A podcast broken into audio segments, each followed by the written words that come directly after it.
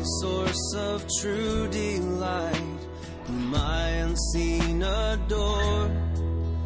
Unveil thy beauties to my sight, that I might love thee more. Oh, that I might love thee more.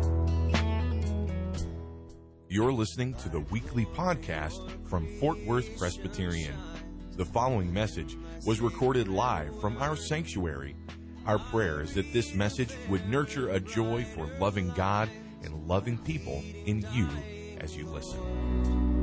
See my bleeding die. I actually began at verse 22 in chapter 1. Chapter 1, verse 22, 1 Peter. That's found on page 1014 of the Blue Bible.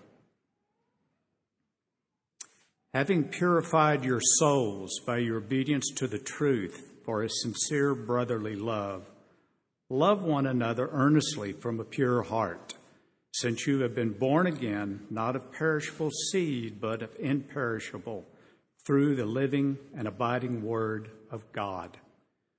For all flesh is like grass, and all its glory like the flower of grass. The grass withers, and the flower falls but the word of the Lord remains forever. And this word is good news that was preached to you.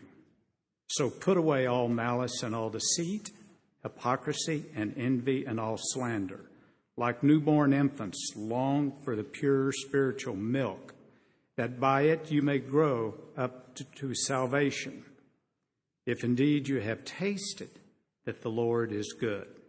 As you come to him, a living stone rejected by men, but in the sight of God chosen and precious, you yourselves, like living stones, are being built up as a spiritual house to be a holy priesthood, to offer spiritual sacrifices acceptable to God through Jesus Christ. For it stands in Scripture Behold, I am laying in Zion a stone a cornerstone chosen and precious, and whoever believes in him will not be put to shame. So the honor is for you who believe, but for those who do not believe, the stone that the builders rejected has become the cornerstone, and a stone of stumbling and a rock of offense. They stumble because they disobey the word, as they were destined to do. But you are a chosen race, a royal priesthood, a holy nation, a people for his own possession, that you may proclaim the excellencies of him who called you out of darkness into his marvelous light. Once you were not a people, but now you are God's people. Once you had not received mercy, but now you have received mercy. Beloved, I urge you as sojourners and exiles to abstain from the passions of the flesh, which wage war against your soul. Keep your conduct among the Gentiles honorable, so when they speak against you as evildoers, they may see your good deeds and glorify God on the day of visitation.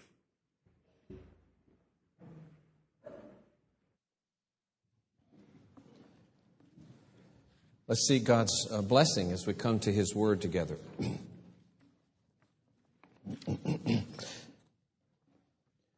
Lord, we are encouraged that you have given us this Word by men who, as Peter says in the second letter, that they're carried along by the Holy Spirit, and what they say is not of their own interpretation. We thank you, Lord, that this is none other than your Word the Word of the living God, the Word who's created, the, the God who's created us. And Lord, it speaks of the most glorious things, the mo- things most critical for our life and for the life of humanity. May we, Lord, submit ourselves to it. May we humble ourselves before it. May we give ourselves uh, gladly to know it and to live it out in our lives. Oh Lord, give us faith.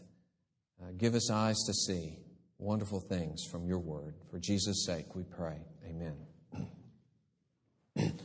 One of the ongoing struggles we all have is getting into the Word of God and, and being motivated to keep going after the Word of God. Um, we probably, many of you can remember times where you're really into the Word and then times where you're not so much into the Word, and right now may be one of those times. Um, we are going to look at that particular thing this morning of some, hopefully, some motives and encouragements and beautiful things about God's Word that could encourage us all the more to gladly, happily give ourselves to it. And this is going to be part of a, a three, a three part series on this section uh, on priesthood. The title, Me a Priest. And this first section is the priesthood and the Word. The second section next week is going to be the priesthood and worship.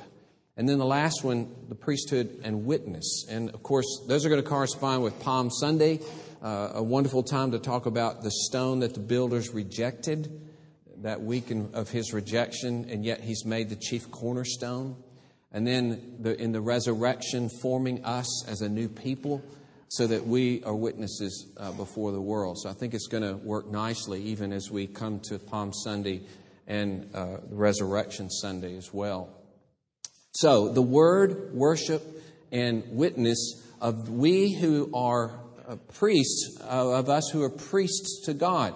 Uh, priesthood, as he points to in verse uh, 4 and 5, especially verse 5, talking about a holy priesthood, means that we are intimate with God, and it means that we have an intimacy with Him in the Word and in worship, but we also mediate His presence to the world, and that brings us to witness, okay? So we are the ones brought into intimacy with God through His Word and in worship of Him. Then this Word and worship turns itself out as we mediate His presence and His glory and His Word to, to a dark world. That's who we are. That's what we are. It's what we've been formed as, the people of God, as He says. We who were not a people, now we are the people of God. We who were darkness, as Paul says, uh, now are the sons of light. Amazing calling that we have now to mediate the very presence of God in the world. And on the one hand, that means that we must be uh, enlivened in our involvement in God's word and worship, right? This has to be a lively, controlling, uh, glorious thing for us to even have a witness to the world. We're not just talking about something we don't know or that we don't experience that doesn't affect us regularly, that doesn't just govern the way we think about life. We're talking about our very life with God and then talking to others about that. So we'll this morning talk about his his word. And originally I thought that we would start with chapter 2 verse 1 and that's why it's in the bulletin, but the more I looked at it, the more I thought we just have to take in back to verse 22. And that's why I had uh, Ben read that as well. And here's kind of the essence of what we'll deal with in, in terms of, of the word that we have been born anew by this word, and, and basically we've been born to love by this word. That's, that's where Paul begins. We've been born again to a new life of love. And in the light of that, he gives this commandment in chapter 2, verse 1 that we must put away everything that opposes that love, and we must give ourselves up to this word that reveals the God of love. It's kind of the feel of this. We've been born by the word to a new life of love. Therefore, we must put away anything that opposes that love, verse chapter 2 verse 1, and then give ourselves to this word which reveals the God of love. And that points to verse 3 you've tasted that the Lord is good. So uh, that's our, our basic uh, move through this passage. Now, as always, the, the word so, or it means therefore in verse 1, you always have to say, well, what's it therefore, right? So he, you, you go back to this uh, interesting uh, verse 22 where he says to love one another earnestly from a pure heart. This this command to love one another earnestly is based on two foundations that are given by two supporting verbs before and after. But they're really saying the same thing, just saying it a different way. They're talking about the same thing, but they say it in a different way. So, he says, having been purified by your obedience to the truth for this brotherly love, that's the one foundation. Love one another. And then here's the second foundation since you've been born again. But these verbs are the same kind of verbs. Uh, in fact, you could translate them having been purified, having been born again. They're really talking about the same thing. Having been born again is explained in verse 22 as having been purified for love. That's a wonderful definition of being regenerated, of having been born again.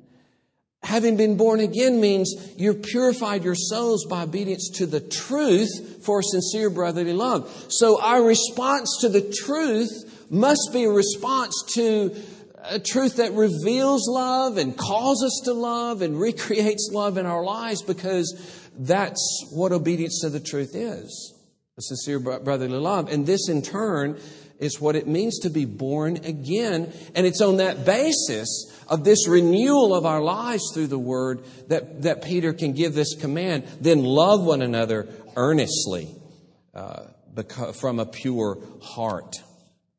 So, uh, in this passage, I'm missing page one.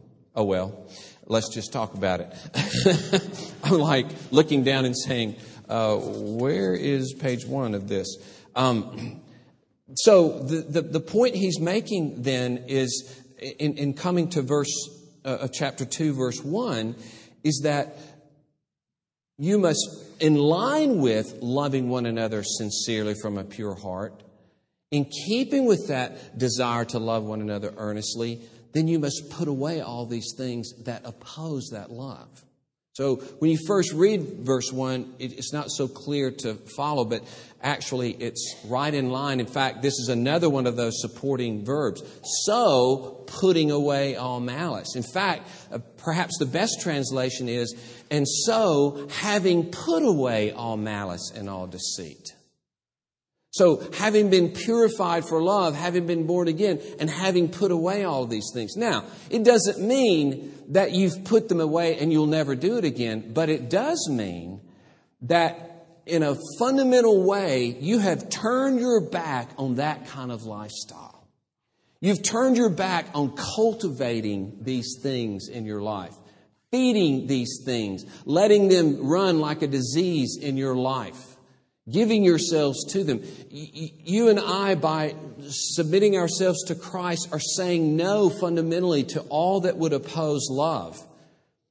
We're saying that we will not live in it, we will not promote it, we will fight against it, we will war against it, we will seek to root it out of our lives. And the idea of putting away is uh, putting off clothing. It's used in Acts 7:58 where uh, cons- uh, surrounding Stephen's uh, persecution and death, they put off their clothes at the feet of the young man Saul. So, throughout Scripture, this is a, a spiritual metaphor for putting off our old life and putting on our new life of Christ. And in this case, it's part of putting off that which opposes love and putting on all that that is love.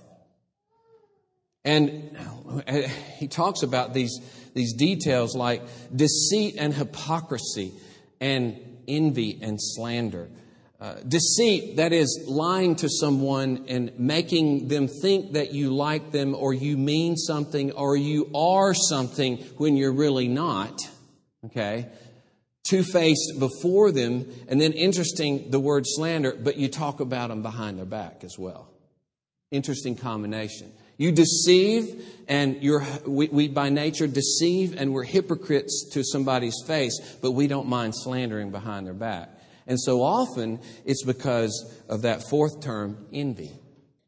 We want what somebody wants. We want their power, we want their popularity, we want their gifts, we want the attention they have. And so we want to play up to them, but or manipulate them or use them, but we don't mind talking about them when, we're, when they're not around. And no wonder that all of this is called malice.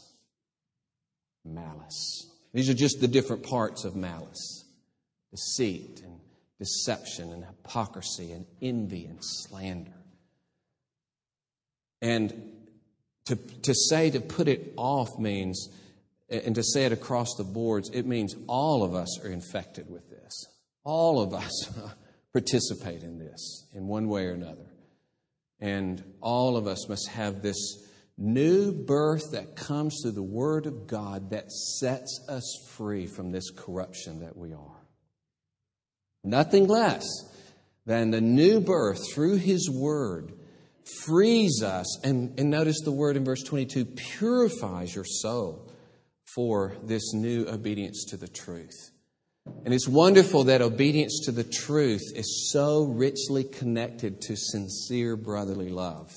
They're, they're, they're, thought of one as the same thing. There can't be any obedience to the truth. That is, trusting in Christ, trusting in the truth of the gospel, except there be uh, sincere brotherly love. They're, they're just joined uh, inseparably together. And so, as a part of our following Christ, we're putting away all malice and deceit, hypocrisy, envy, and all slander. Now, interesting, the, the, the commandment from verse 22, which is to love one another, having purified, having been born again, having put away malice and deceit, the next command is verse 2 of chapter 2 long for the pure spiritual milk. So these are the two commands of this section love one another with a sincere brotherly love and long for the pure milk, long for the spiritual milk. And, and the idea is that you're longing for the pure spiritual milk, which is understood to be the teaching and the Word of God because this is what promotes that love. This is what causes you to be born into a new life of love, right? And so, putting away these things, long for this pure spiritual milk. That by it you may grow up into salvation. Understood in the context, that salvation is more and more to be set free from those things in verse 1 and more and more saved for the true love uh, from the heart. But here's the real key to it. If you've tasted that the Lord is good, if indeed you've tasted that the Lord is good, You're, you may be familiar with uh, Psalm 34, verse 8, where it says, Taste and see that the Lord is good. Now, Peter is taking that phrase, Psalm 34, 8, and he's making the gospel to be the truest and greatest taste of the Lord's goodness. He's saying that the gospel you've heard and that gospel now that you will long for is because you've tasted the, the goodness of the Lord in it. It's such because the gospel reveals the great accomplishment of Jesus Christ. So, in your hearing about Christ, you have, in a richer way than even the psalmist could know, of taste and see that the Lord is good. You have tasted to see that the Lord is good. You've tasted Him in Jesus Christ. And, and earlier in chapter 1, he talks about this in 1 Peter 1, verses 18 and following. You were ransomed from the futile ways inherited from your forefathers, not with perishable things such as silver or gold, but with the precious blood of Christ like that of a lamb without blemish or spot. He was foreknown before the foundation of the world. That is, this was God's plan before the world was made that He would give this lamb. And finally, in time, He was made manifest in the last times for the sake of you. By the way, parenthesis, the last times, the last days. They're not in the future, they're started at the time of Christ. That's, that's a whole nother session. Um, but Notice he was made manifest for you. Here's the good news. Here, the announcement of this precious death of Christ for sinners is the truth that was spoken to them. This is the imperishable word, the imperishable seed. This is the living and abiding word of God that they believed. And when we begin to believe in this gracious Christ who in love died for us sinners, we're born into this new life of love. When we begin to trust Christ and love Christ and adore Christ for what He's done for us, we begin then to love others. We taste the Lord's goodness and we're transformed. And that's why He can say, putting aside all that opposes love, long for this pure milk because you've tasted His goodness in it. Keep tasting His goodness in it. Keep knowing Him in it.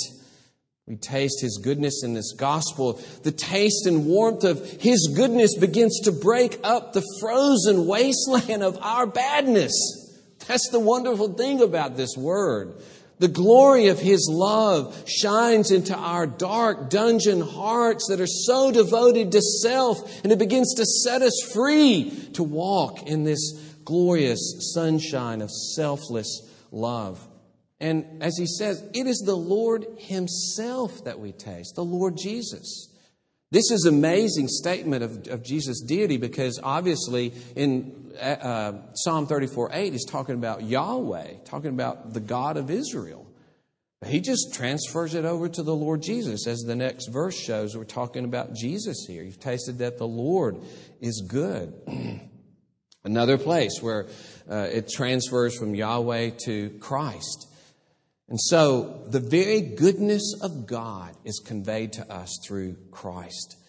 Uh, we, we experience God's kindness and goodness in Christ. Confronted with the very love of God in Christ, spilling over all boundaries, flowing abundantly into our, you might say, desert lives, uh, to begin to the, the forest reclamation of our hearts, washing us clean uh, of our guilt through His precious blood. And this can change your approach then to the Word, right? When you you realize that you're coming to it to come after this, this God who's revealed in it, to, to taste more of His goodness. And knowing that tasting that goodness can continue to set you free for more and more love. Uh, Marshall writes this They should not be like children who eat milk puddings doesn't sound very good, does it? Milk pudding, which they don't really like because they have been repeatedly told by their mother, it's good for you, but more like children who consume ice cream with gusto. That's the idea. Crave it, desire it. Not like you have to eat milk pudding, but digging into ice cream that you can't wait to get to. Which would you rather have for dessert? Bland cold cream of wheat or ice or Haagen-Dazs? You know? Which, what would be your feeling about the one? Oh, we're going to have cream of wheat. It's cold. It's tasteless, but we're going to have cream of wheat for dessert. You know, and you just think, I'm going to eat till I'm so stuffed I can't eat any dessert. I'm sorry. Just avoid it. Which is, interestingly, much of our lives just stuffing it with everything else but that word because we really don't want it. We really don't want it. If you've got a dessert that you can't wait to get to, you save room for it, don't you? In fact, you might think, I'm going to fudge a bit and I'm going to start my meal with this in case I die before I get to it. You know, you've ever done that? Eat dessert first, goes, who knows? I may have a heart attack and I'll never get to it, you know, right? With that, our attitude toward His Word, you see, that it comes first and we make room for it because we can't wait to get to it. It's Haagen Dazs for us. When our oldest son Chase woke up in the middle of the night looking for his bottle, of course he was frantic, but he, it, of course, it was the cry of death, the cry of ultimate despair and grief, and his hands reflected it because his hands were just like this, you know. And you had to kind of maneuver the bottle through the hands, you know, to get to the mouth. But I just loved every night. I couldn't wait to see this happen. Hands, hands, hands, and then answer it just stiff, straight out, you know, and they just stayed like that forever. As though he said, whoa, whoa, whoa, whoa, whoa, whoa. Oh, yeah, yeah, don't, don't move that, don't, don't move that bottle. Don't move that bottle, you know, just that sense. And that's really what he's capturing here, you know, the baby's longing for milk. And longing for milk, of course, the flavor, of, it's like the whole, it's like his whole life is bound up in that. And it really is. Baby knows I will die without this milk. You know, there's, there's something deep within him that demands that I have milk. I can't do without it. And, and that's real. A wonderful, wonderful, joyful, yet necessary longing for this. And that's the picture Peter paints for us that we're to be hooked on this word, addicted to this word, obsessed with this word. It's so essential because it conveys God Himself to us. That's His point. If indeed you've tasted that the Lord is good, long for it because you've tasted the Lord in it. Keep tasting Him in it. Go after Him in it. Eh, you know, in John 17, 2, Jesus says, This is eternal life, that they know you, the only true God, and Jesus Christ, whom you've sent. So, eternal life is not defined as to how long you live, but with whom you live. That's eternal life. It's not defined by the length of life, but by the fellowship of God in your life. And without that fellowship, you're as good as dead, according to the Bible. And that fellowship is maintained in no other way than your connection to this word to taste and see this good Lord that is found in it. I was told yesterday that the Louvre uh, in Paris has 365 rooms. I don't know if that's true, but I was told that by somebody that I think knows. Uh, and so you could actually spend a day for every room, right? Here's the day for this room, a day for that room. And every room, of course, you're, in, you're surrounded by the treasures of culture from around the world. And and if we think of Scripture that way, every part of Scripture is a different room of the treasures of God. It's a different room of the fellowship with God, of knowing God. As Christ said mm, in several ways, that the Scriptures speak of Him. Scriptures are unfolding uh, the story of Him. In some way, every part of the Old Testament is a preparation for Christ. It's a foreshadowing of Christ, a preview of Christ, a kind of teaser for Christ, the trailer for the movie that opened up Christmas morning. That's what even the Old Testament is. And so we can taste of the Lord throughout Scripture. And of course, the Word is harder in some places, and it's very hard in some other places.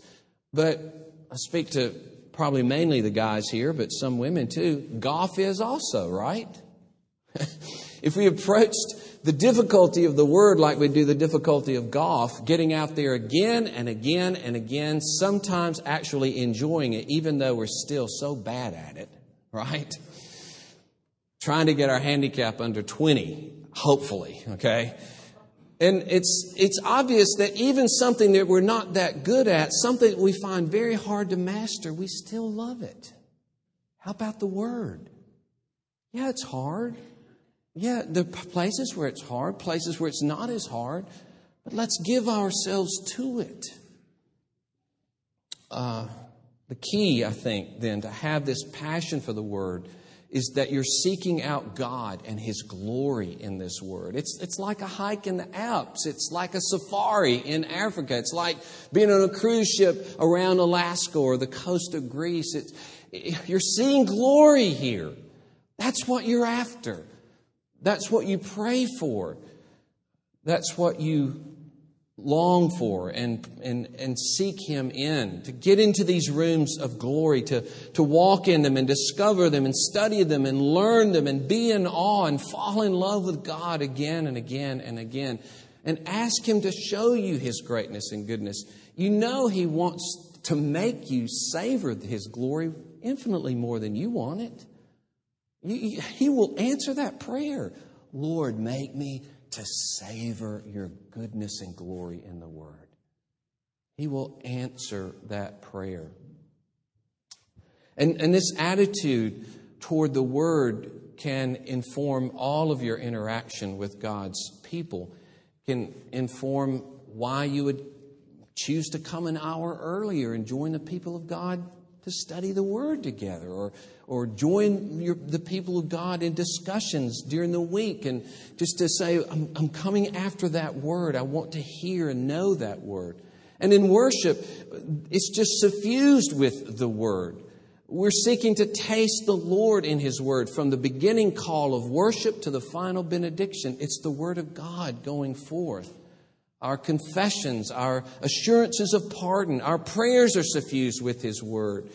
Uh, everything is fixed upon His Word. And so we come to savor Him in every part of, of worship. And of course, in the reading and preaching of His Word, we're seeking to set forth the greatness and goodness and glory of God. We're trying to take you through a few more rooms, right?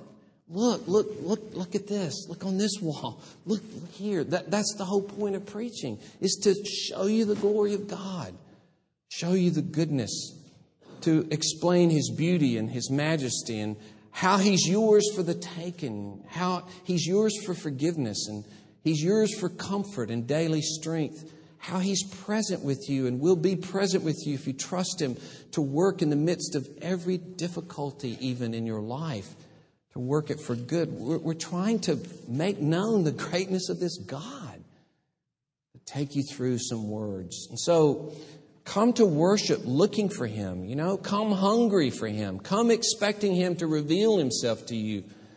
And then take the Word with you, review it, pray through it, ask the Lord to bless its truth to your life, memorize parts of it, have dealings with God's Word. The, the point is to get it into your life and your thinking and your feeling and believing and praying and doing. You want to plant it and root it, root it firmly in your life. Uh, I, I used to be fascinated by these contests. I hadn't seen one in a long time where it was a, usually a grocery store contest, and you were given five minutes, and anything you could throw into the basket and get up front in five minutes, it was yours. And you, you know, people had walked through the aisles plotting where the nicest things, the best things. Of course, they're going for you know steaks and expensive wine if it had or whatever it is you know they're not they're not going for i'm going to get eight boxes of salt you know stuff like that you're going to get the best things possible so imagine that you have this contest and it's in a, a pretty nice upscale department store and uh, you wisely say I'm going to the jewelry department and I'm going to get all the things I can muster. And you, you do, you get in there and gather, you've got your five minutes, and you're walking out, you know, with this huge thing. It's everything you can carry. So you're going out. But on the way out, they've put a Walmart like or dollar store like array of gadgets and trinkets. Okay? And you're sitting here with all your riches, and you're like, Ooh, Donald Duck tweezers. Reach out and get the Donald Duck tweezers, and there goes about $8,000, you know. And then you say, oh, gummy elephants and giraffes. I've never seen gummy. I'm going to get those. And you pick them up, and there goes about $80,000 out of your hand. And then, oh, a toothbrush with a light. Ah, that's just perfect. So, oh, a little plastic cat you put pennies in. It's a kitty bank. Oh, that's just wonderful. And finally, you're reaching out a coffee cup with Southern Connecticut State. There is a Southern Connecticut State logo on it. I gotta have that cup. And so instead of walking out with 185,000, you walk out with $26.79, right? I want to paint the picture for you that way because sometimes I think Monday morning, we've got $26.79, you know? And through the week, it's almost sometimes as though we didn't even, we weren't even there. Sometimes ask, and, and I know, granted, you can always make the excuse and it's valid. Well, if you heard our guy, you wouldn't remember what he said either. You know, okay, so granted. But we're not here, we're here because no matter the strength or weakness of the instrument, it's God's Word that is here, right? It's God's Word that is held forth. And by God's grace, we want to preserve and conserve and safeguard and care for this Word that begins even with the preparation to engage, a preparation to understand, oh Lord, I'm coming to read your word, to hear your word throughout worship, and to hear it proclaimed, oh Lord, may I give myself to that word. And of course, in line with our uh, talking about preparation, in line with our passage itself, you can do a lot worse then examine your life for remaining malice and deceit, hypocrisy, envy, and slander, and casting them off. Either some point, maybe it's Saturday night, it's Sunday morning, it's some kind of preparation for receiving His Word. That's one of the reasons we have confession before we come to His Word. It's that idea of bringing our sins before Him. And this sets such an important frame for hearing His Word, right? We, we're coming against sin when we come to His Word. We're coming already leaning into love, running after love, cultivating love when we come to His Word. And it's a great check on our attitude in worship. Because if you don't come standing against your own sin, you tend to use the Word not only to reinforce your sin, but you tend to see others' need of the Word. Uh, you probably never had that experience like me. I hope she gets this, right? I hope so and so is listening right now. Instead of, oh Lord God, I need to hear this. Oh Lord God, I'm freshly aware of the envy in my heart and the malice of my heart. Oh Lord, I need your precious, precious word. And so when we come to this word, we have such, we're so much more aware if we are confessing our sins and so much aware, more aware of this life giving Savior whose love is such a contrast uh, of our own. It produces, this kind of preparation produces a humility and a brokenness, doesn't it, as we come to His Word? And that's, as He says in Isaiah, that's my dwelling place. I dwell among the broken and the helpless and the humble. That's where He loves to work. And so, as we taste the goodness of God who has loved us so passionately, obviously we will not continue to love, uh, to refuse to love our brother. It's the very means by which the world knows that we're his disciples. I think putting off these sins helps us understand that the word is not just about me, it's about us. It's about our fellowship. It's about our community. It helps strip the fantasy that I can have this private pity me party that God is so happy to attend. No. That's our tendency. But no, it frees me from my uh, tendency to say I love God when I'm actively hating my brother or sister. John wrote this, 1 John 4. If anyone says, I love God and hates his brother, he is a liar. For he who does not love his brother whom he has seen cannot love God whom he has not seen. Putting off these sins and longing for the pure milk of the word keeps us from being such liars, doesn't it? gives us a true honesty before the throne of God. It keeps us from playing a game with God, somehow turning him into a doting, distracted aunt who holds our hand and gives us ice cream while we spit on the children around us. I'm not going to play that game.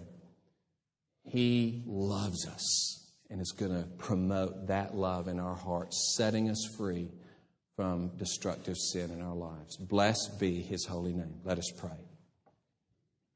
O oh Lord, we thank you that we are born again through the Word of God the precious word of Christ, that in obedience to this truth, Lord, we are, we've begun this process of purifying ourselves for sincere love.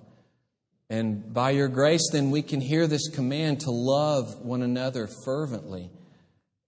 And we can put off all of these things that oppose love and, and long for this word which so gloriously reveals to us this Christ and, and enables us to taste the goodness of God. And then, even amazingly, to become more and more good like He is. As, as Paul says in Ephesians 5, that one of the fruit of the Spirit is love and goodness.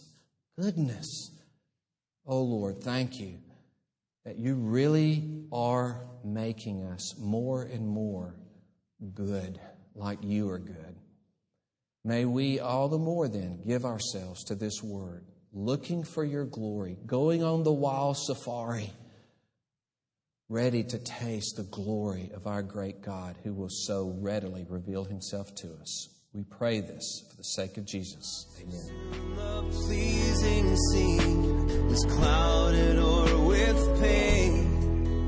Thank you for listening to this weekly podcast from Fort Worth Presbyterian. Our prayer is that this message was able to nurture a joy for loving God and loving people in you. Please visit our website for worship service times, directions to the church, and to subscribe to this podcast. Our web address is fortworthpca.org. Fort Worth Presbyterian is a part of the Presbyterian Church in America.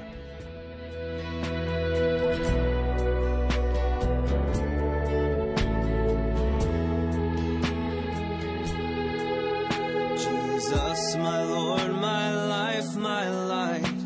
Oh, come with blissful shades of night and chase my fears away. Won't you chase my fears away?